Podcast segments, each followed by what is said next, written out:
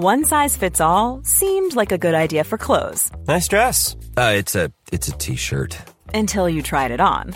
Same goes for your healthcare. That's why United Healthcare offers a variety of flexible, budget-friendly coverage for medical, vision, dental, and more. So whether you're between jobs, coming off a parent's plan, or even missed open enrollment, you can find the plan that fits you best. Find out more about United Healthcare coverage at uh1.com. That's uh1.com. You should celebrate yourself every day, but some days you should celebrate with jewelry. Whether you want to commemorate an unforgettable moment or just bring some added sparkle to your collection, Blue Nile can offer you expert guidance and a wide assortment of jewelry of the highest quality at the best price. Go to BlueNile.com today and experience the ease and convenience of shopping Blue Nile, the original online jeweler since 1999. That's BlueNile.com. BlueNile.com. Many of us have those stubborn pounds that seem impossible to lose, no matter how good we eat or how hard we work out. My solution is PlushCare. PlushCare is a leading telehealth provider with doctors who are there for you day and night to partner with you in your weight loss journey. They can prescribe FDA-approved weight loss medications like Wegovy and Zepbound for those who qualify. Plus, they accept most insurance plans. To get started, visit plushcare.com slash weight loss. That's plushcare.com slash weight loss.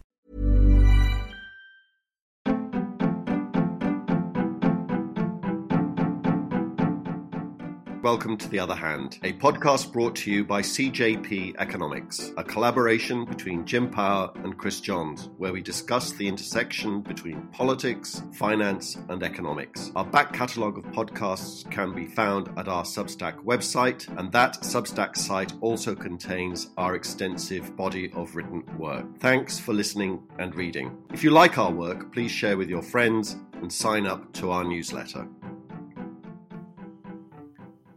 Hi, Chris. Good afternoon. Uh, good to talk again. Uh, as always, lots of stuff to talk about. Um, we have the EU's nine point plan to save energy and basically to prevent the flow of money into Putin's war coffers. We have um, the Elon Musk takeover of Twitter story um, and lots of stuff going on on the markets. So, those are some of the topics that uh, we'd like to discuss today. Can I just start off on the Twitter story? Um, Elon Musk, um, his takeover of Twitter was um, basically accepted last night, valuing the company at 44 billion. Um, for shareholders, that's a 38% premium on where the share price was on the 1st of April, just before Elon Musk announced uh, he's proposed to take over it's it's quite extraordinary to see the reaction on Twitter. Funnily enough, people are going absolutely apoplectic at the notion that Elon Musk would take Twitter private, and given that Elon Musk, um, I guess, is committed to free speech. I mean, I think there are serious concerns out there about the platform this might provide for one orange hair individual in the United States over the next couple of years. I think another issue comes up around the affordability of this deal. If you assume that he borrows most of this money um, at a rate of whatever four or five percent, uh, the annual debt servicing costs on that loan would exceed Twitter's profits uh, on an annual basis. So the finances of this strike me as being very, very strange. And I just wonder how he can actually turn this into something that will make him money and pay back his investment. Um, then there is the whole question about how much it's going to change about Twitter as a social media vehicle. And um, closer to home for Elon Musk, there's the whole issue about how this might affect Tesla. And indeed, just after the acceptance of the deal was announced last night, Tesla share prices fell back quite significantly. So there's lots of different angles to this. Uh, what do you think? Well, as you say, everybody on Twitter has weighed in on Twitter, and lots and lots of different people have different perspectives. There's a headline in the online edition of the FT today, uh, this afternoon, in fact, saying that Twitter needs to be very careful. Elon Musk version of Twitter needs to be very careful because the EU has a lot to say about content And as we know, the EU um, doesn't like a lot of the stuff that's on Twitter. I don't think any of us does. Social media in general. The UK is also limbering up with legislation to try and control the amount of hate speech and various other things that we don't like about about Twitter and social media. I direct you to an article that was in uh, is in the Atlantic, which is a fabulous piece, which is not so much about Twitter but social media in general. So obviously, Twitter is very much part of that. Will include other things like Facebook in particular. And the author of this particular piece is very hard hitting about what social media has done uh, to the United States. And he begins the piece with a biblical digression, and he talks about the Tower of Babel and that biblical story, myth, one presumes, was a story about the gods destroying men and presumably some women who decided to build something to the heavens. And the way in which they were punished was by giving them all uh, different languages so that they couldn't communicate with each other and they all ended up um, fighting and killing each other. And the author of this article uses that analogy to describe what's happened to the United States with the advent of social media, in that it seems to have given us languages that none of us, um, apart from those in the individual bubbles of the language, um, can speak. So we don't speak to each other unless we are in our own little tribes, our own little groups and discourse has become coarse at best, downright dangerous at worst, dangerous for those of us that try to engage with other people. And that's led to all of the cancel culture nonsense that occupies the airwaves today. I mean, it's a very good piece, and he concludes that social media has made America stupid. One of my favorite sayings of the moment, which I say very carefully, risk of being shot down in flames and misinterpreted, is that I do think we live in an age of stupid. I do think that the public square, our discussions, have degraded to the point where we are a very stupid species at times these days. And I've talked about this in, in various contexts, but social media is a big part of this. I think there are lots of other reasons. Uh, reality television, which I suppose is a branch of social media, is, a, is another version of this. So I think the discussion about social media is, is taking another twist with Elon Musk. Just why he's doing it, I've no idea. I can only assume that it's a vanity project for the man because Twitter doesn't make the kind of money that would justify the financing that issues that you just discussed. As an ex financial analyst, I could run the numbers and tell you that it doesn't make a lot of sense unless it is a vanity project or unless he thinks that he can turn it around financially and start somehow or other making money from advertising and or charging or perhaps he thinks in a few years' time he'll find an even bigger idiot than himself to sell it to. And who's to rule that out? I certainly don't. Uh, in the modern era, I suppose it's like the way in which billionaires of the past used to compete with each other to buy loss making newspapers. And uh, sometimes they made money from them, sometimes they didn't. Murdoch is a very rich man because of his ability to get cash from his media enterprises. There's lots of other examples of people that have owned newspapers and have lost money. Rich men trying to control the media, I think, is an age old story going all the way back to the days of print. And I think that we're just in the 21st incarnation of media barons trying to now dominate social media. Um, we have one man dominating Facebook, and now we're going to get one man dominating Twitter. Legislators are going to have a lot to say about this, of course. So this is going to twist and turn in all sorts of unanticipatable ways. Whether or not it makes a difference to the rest of us, I'm not. I'm not quite so sure. I'm a Twitter user. I think that it is um, a cesspit at times and an incredibly useful resource at times. I try to engage with one and not the other, and I know I know you're the same. But as you say, the the thing that I think has got a lot of people talking is whether or not Donald Trump comes back to Twitter. And I would imagine there are lots of people dreading Donald Trump once again prior to his maybe becoming president of the United States for the second time, dominating the news headlines every night with the, his latest tweets. As I say, there's a lot of water to flow under this particular bridge. Uh, lots of questions ranging from financing to why is he doing it and what does it mean for the media landscape and uh, our level of our public discourse, which I think is leading to all sorts of problems. Not least, I mean, you can tie it back to Ukraine because we know that our public debates have been tarnished, infiltrated, poisoned by Russian bots. and other foreign governments who interfere with the way in which we go about our public debates these days. Um, we know that the Brexit referendum was uh, tampered with by Russia, and we know you know UK elections. Um, they've had a go at the US election. There's plenty of evidence to say that you know social media. Um, if you wanted to ask me, has it been on balance a good or a bad thing? I would say that social media has done to our planet something far worse than coronavirus. It's an absolute cesspit. But uh, can I just say one thing though? I said this a few years ago in an article I wrote for the Irish Times. People went absolutely spare at the Irish Times when I described social media in these rather excoriating terms, and um, I was very publicly, I'm not quite sure, attacked by my erstwhile colleagues in the Irish Times, which I thought was a bit rich given that um, we're all supposed to stand for free speech and all the rest of it. And it, it, was an example, a particular example of the way in which I think modern media has become messed around with, with by social media, because I was simply expressing a point of view in a column that I wrote for the Irish Times.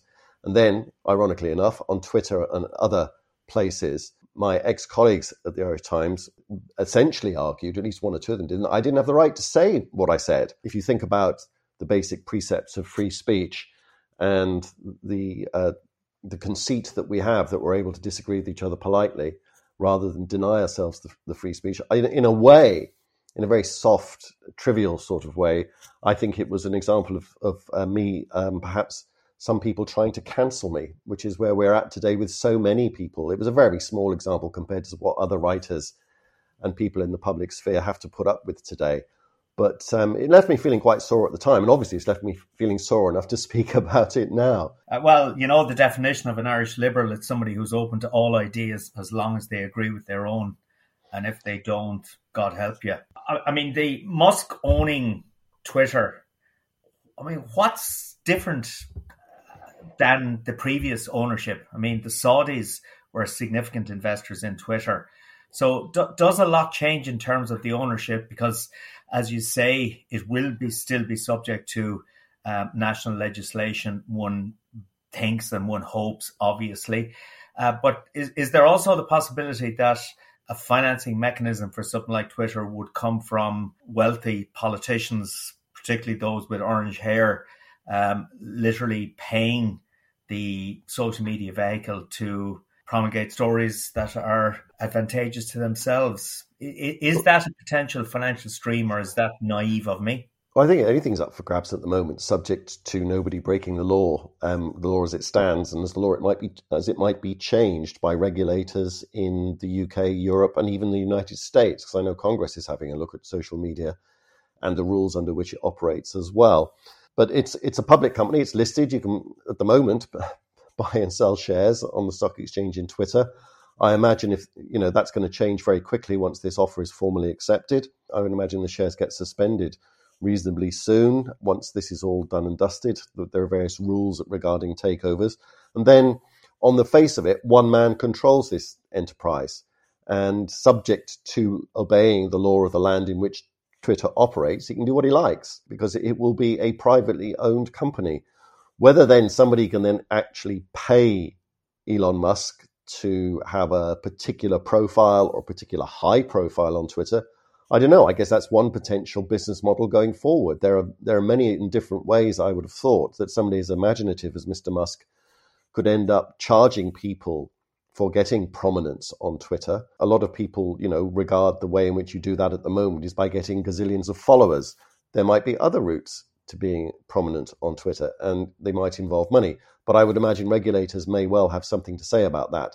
But of course, Musk, I would imagine, I don't know the man, I never will meet him, I suspect, will cry free speech and whatever amendment to the Constitution that, that is in the United States. And if, if regulators have a go at him, I presume he will come back at them through the courts, arguing about free speech. As I say, this this this is going to twist and turn in all sorts of different ways, Jim. But one presumes, as a hard-headed businessman, if it isn't a vanity project, he's going to try and make some money out of it. Yeah, uh, absolutely. And um, I suppose all those people who are going apoplectic about this deal should just leave Twitter if it upsets them that much. Moving on to what's happening at financial markets at the moment. Um, I think the two of us have been a little bit mystified for some time now about the ability of markets to maintain relatively high levels despite all of the stuff that's happening out there in the world at the moment. You know, we we okay, the the year to date has been a difficult enough one for markets, but given what's been happening at a global level with the Ukraine war, with the escalation in inflation, with the dramatic change in short-term interest rate expectations, with bond yields rising quite significantly, it's you would have thought markets should have declined a lot further, but yet, uh, you know, they continue to be held up. And I notice in the last 24 hours a couple of things that kind of stand out for me. Well, apart from the impact of Elon Musk and Twitter on um, US markets, particularly, but you, you look at Sergei Lavrov, the um, Russian minister, yesterday accusing NATO of being in a proxy war by supplying weapons to Ukraine. He alluded to the serious risk of nuclear war. And I know in our last podcast, you expressed some very worrying views about the use of tactical nuclear weapons by the Russians. Um, we have China pledging to boost monetary policy support to help that economy survive the lockdown that is now occurring as a result of COVID 19. And the stories out of cities like Shanghai at the moment are quite frightening. But this is obviously going to do significant damage to the Chinese economy. It's going to have significant implications for already very stretched global supply chains. So, you know, China, the, sec- the world's second largest economy, is now posing another systemic risk to the global economic outlook, and one would have thought by implication markets.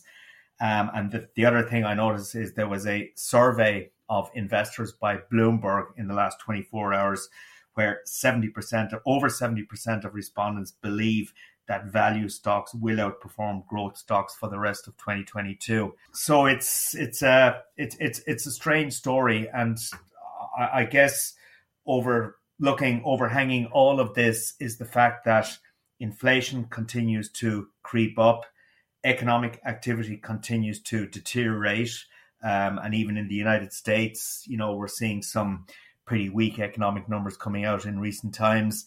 Um, and yet the Federal Reserve is hell bent on increasing interest rates sooner because it believes it has no option in the face of this inflation threat.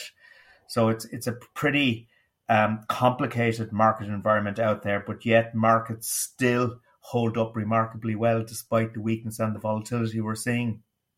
Yeah, there's a lot there, Jim. Let's try and unpick some of it. Uh, the first thing to say is that we've been surprised by how, relatively speaking, well equity markets, stock markets have done this year in the face of the, that news flow, both geopolitical and economic, and the two are obviously related. That said, as as we speak, um, by my very rough calculations, the S and P 500, which is the one of the broad indices of the U.S. equity market, is down about 12% year to date.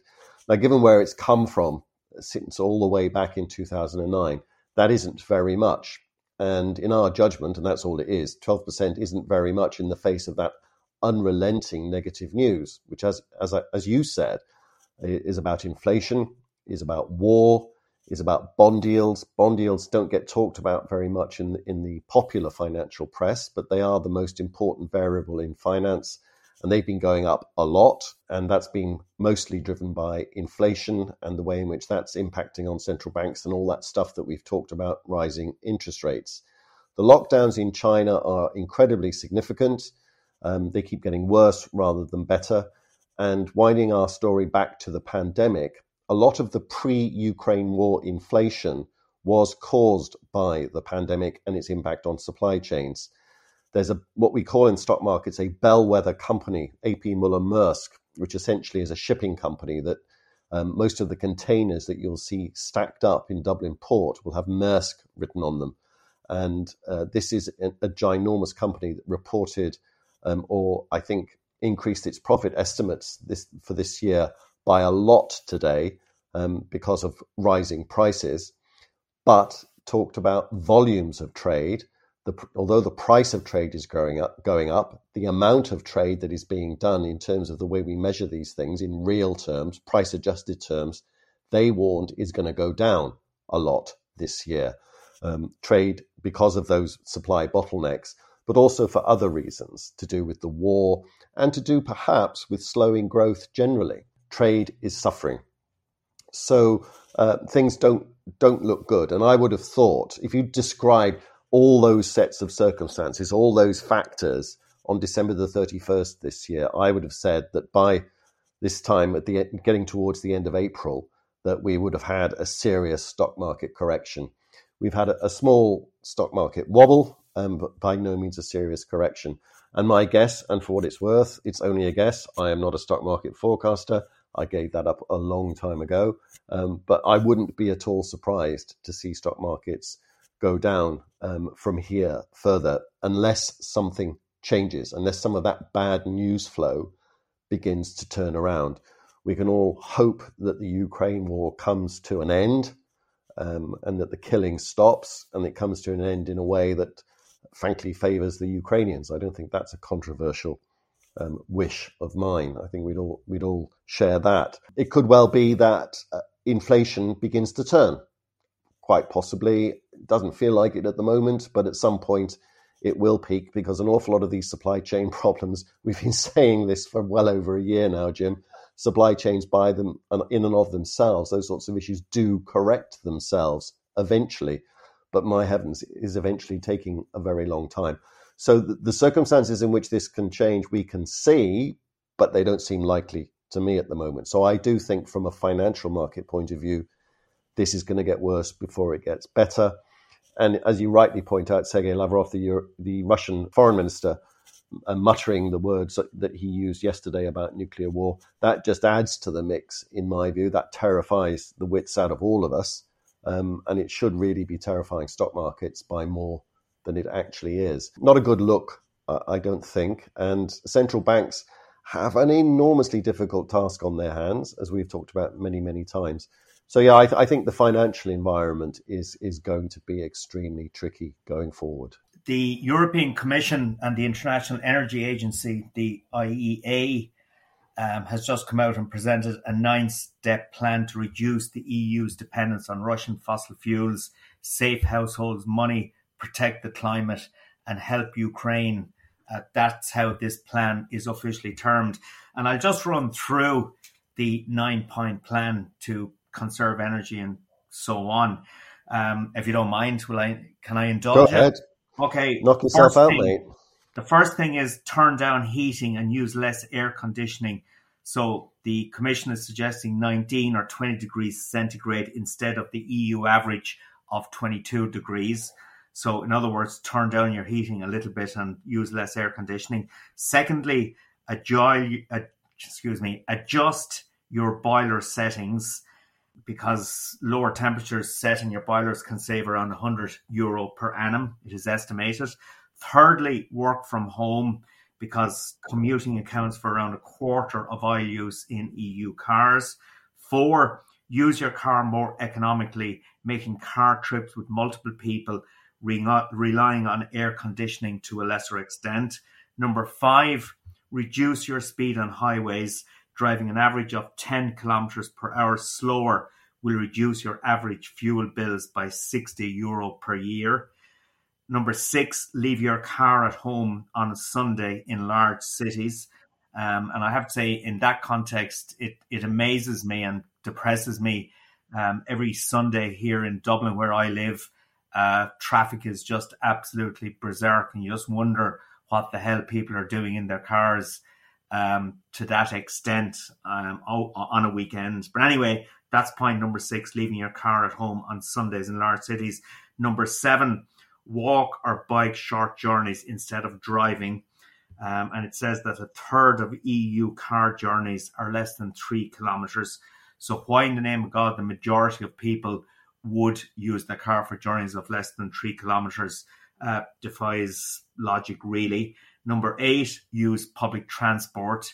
And uh, I guess the proviso there is providing public transport is available. And um, in Dublin, but to a much greater extent around the country, the public transport options are not very attractive. You know, they're not very compelling. There's no doubt about that. And number nine, and this is one that will not sit easily with Irish people skip the airplane and take the train. You know, I wish I could get a train to um, Portugal, but I can't. I can get one to Waterford, all right. So you're you're, you're a Munster man, is that right, Jim?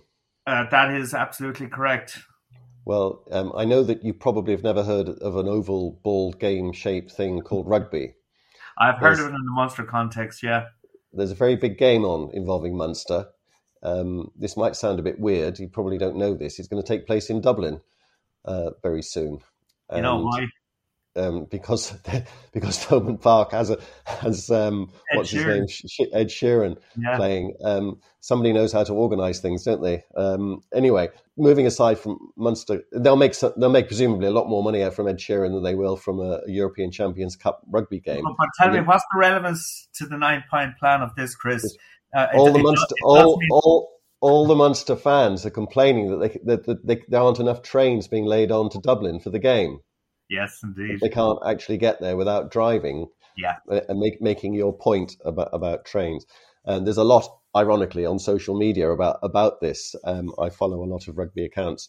The uh, nine point plan. I think it's a very good idea. I've, I've, been on other podcasts this week talking about this actually. So, um, in fairness to them, uh, to the Irish Independent, I've mentioned the Irish Times today, so I should mention the Competitor for for fair, in fairness, had me talking about this. What I said was that I thought it was all carrot and no stick. It's a good idea. We should all be doing these things. We should have all been doing these things anyway. The idea that we would waste fossil fuels in the given the environmental crisis is nuts the reason why we've had carbon tax debates for so long and why Ireland and other countries have been putting carbon taxes on fossil fuels is for good environmental reasons.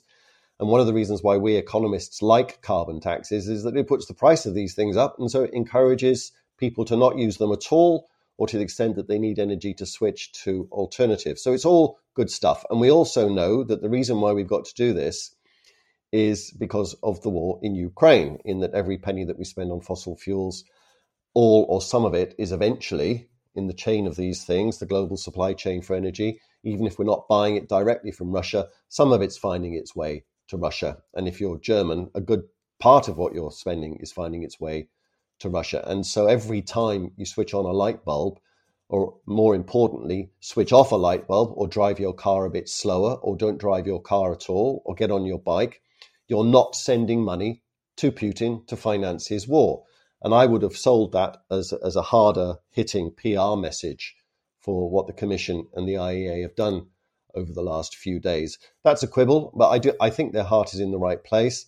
But I wonder if it is going to have to be followed up by legislation because I think there's a very complex calculus to be done for the next year, which inv- revolves around the question of will there be uh, supply rationing, which is a slightly anodyne, verging on polite way of saying will there be power cuts? And I don't know. Uh, it depends on so many different factors. The weather is going to be a big one. The extent to which we can do these things that the European Commission is suggesting we do will be another. But the biggie, of course, is the extent to which Germany decides or not decides, decides not to buy Russian gas. At the moment, Germany is saying that their economy is too dependent on Russian oil and gas, gas in particular, for them to do it immediately. They're going to do it over a number of years rather than a number of days. Those of us who take a more uh, high moral ground, ethical position, um, possibly because we're not in Germany, uh, say that they should stop doing it today. And that's the position that I have taken both in print and on this podcast. Germany has said no, uh, and that's because they have an economy built around Russian energy, effectively. Um, and it's you know true to say that that very high powered Mercedes that you drive, Jim, is essentially Russian gas turned into via German engineering into into a nice car. Chris, can I correct the record here? I certainly do not drive a Mercedes. Uh, I said a high powered Mercedes. Maybe it's just an ordinary one, is it? no, I've never sat in one in my life, Chris. Um, I doubt that. I go. I go, I go for much smaller um, Renault cars. I, I always am tempted to believe that there's an inverse relationship between the size of a car and the size of the brain. Uh, but that's not something. Geez, I, I, wondered where you were going with that, Jim. no, I, I, mean, looking at what the European Commission is saying here, um, you know, it all makes absolutely blatant sense. There's no doubt about that. It's it's it's not rocket science. It's very logical stuff. Um, and if you get enough people across the European continent behaving like this, you know the the implications and the benefits will be very very significant.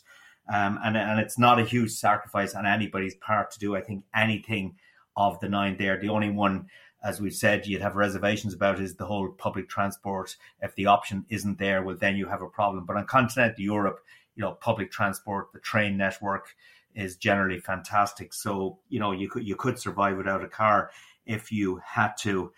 Um, and I, I would agree with you. I, I think the message here is every time you leave your light on when you leave the room, you're putting another cent into Putin's warmongering machine.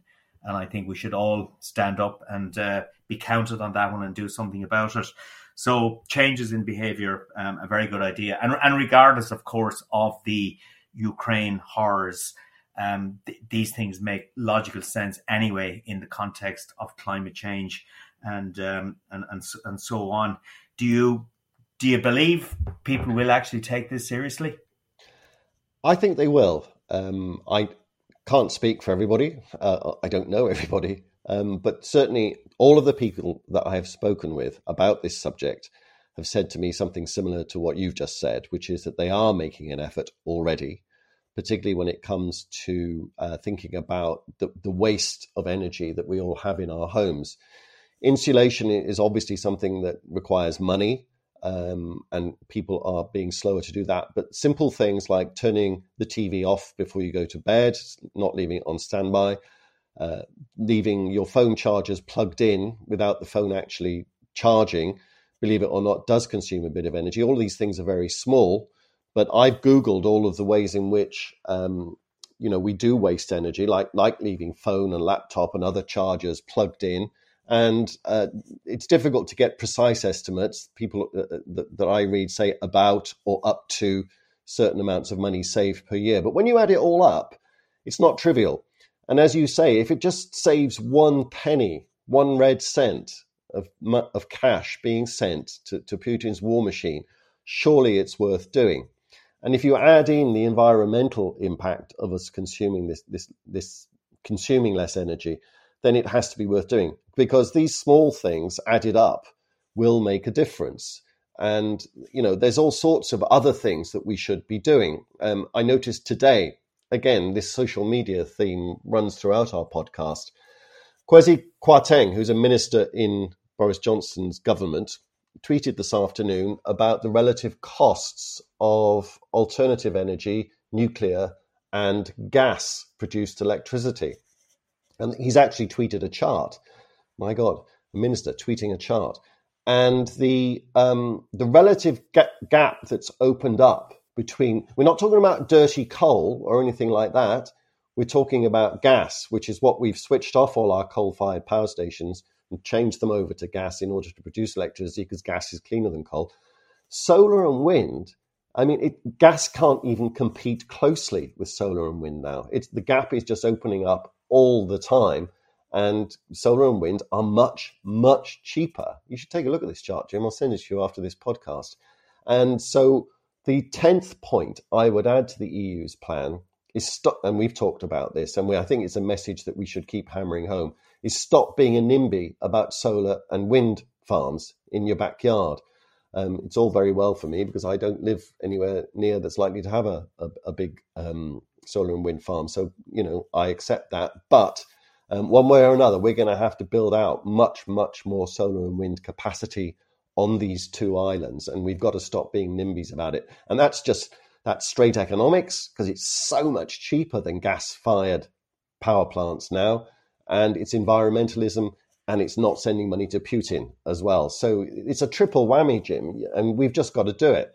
And and that brings me back to a word that you used a couple of minutes ago, which relates to your question about really will people do anything, and that's about sacrifice.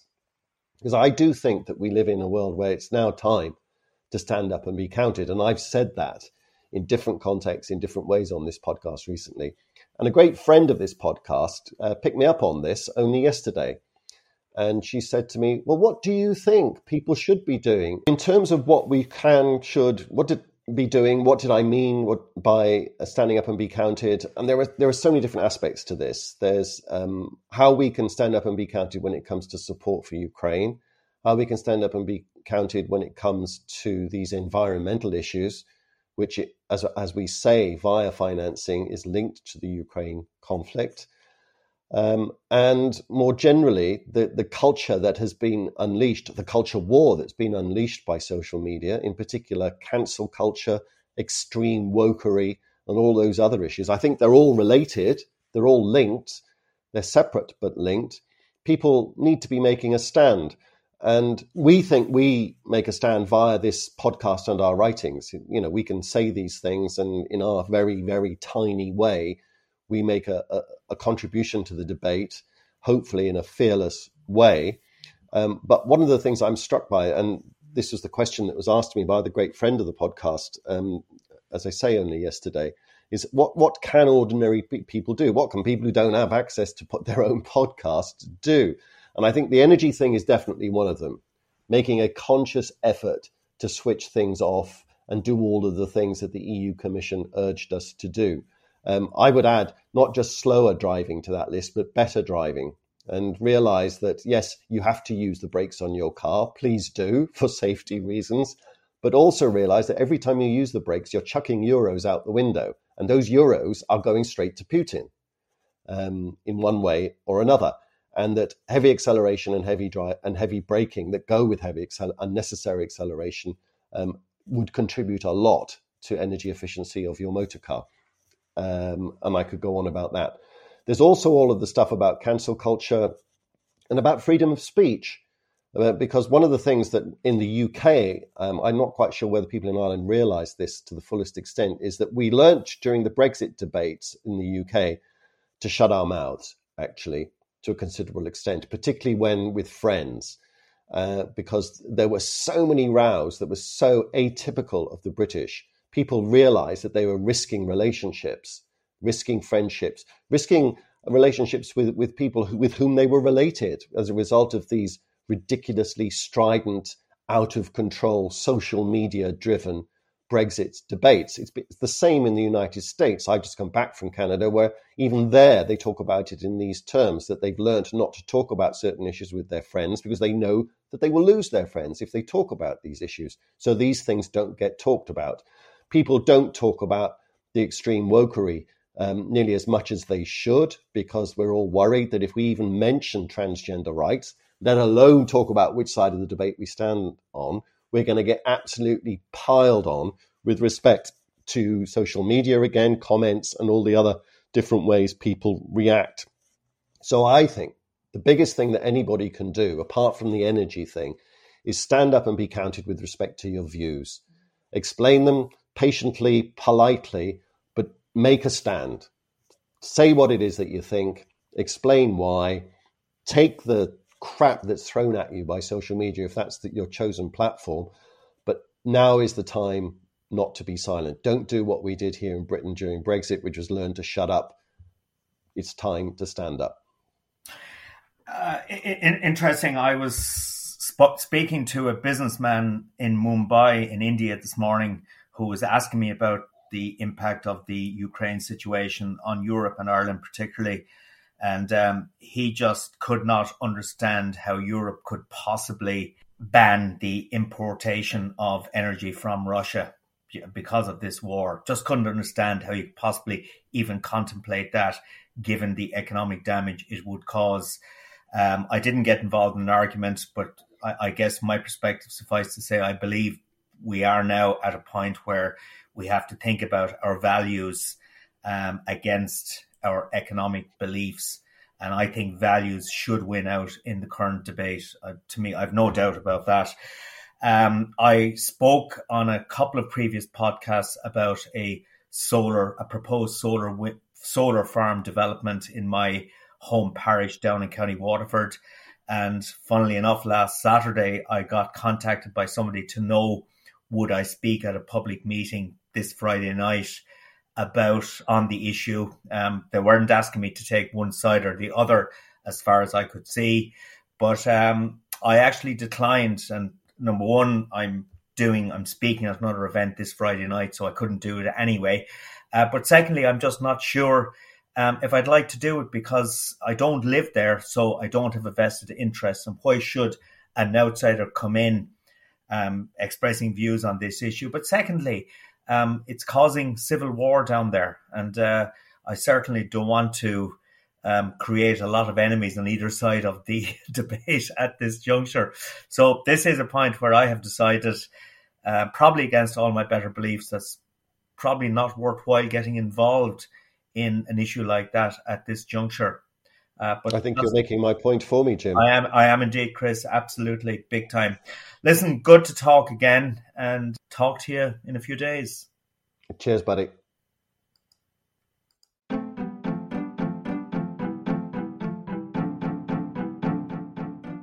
You have been listening to Chris Johns and Jim Power on the other hand. We hope you enjoyed it. If you did, please sign up to our Substack account www.cjpeconomics.substack.com. You can download our podcasts on Apple, Spotify, and other good podcast platforms. Planning for your next trip? Elevate your travel style with Quince. Quince has all the jet setting essentials you'll want for your next getaway, like European linen premium luggage options, buttery soft Italian leather bags, and so much more. And is all priced at 50 to 80% less than similar brands. Plus, Quince only works with factories that use safe and ethical manufacturing practices. Pack your bags with high-quality essentials you'll be wearing for vacations to come with Quince. Go to quince.com/pack for free shipping and 365-day returns.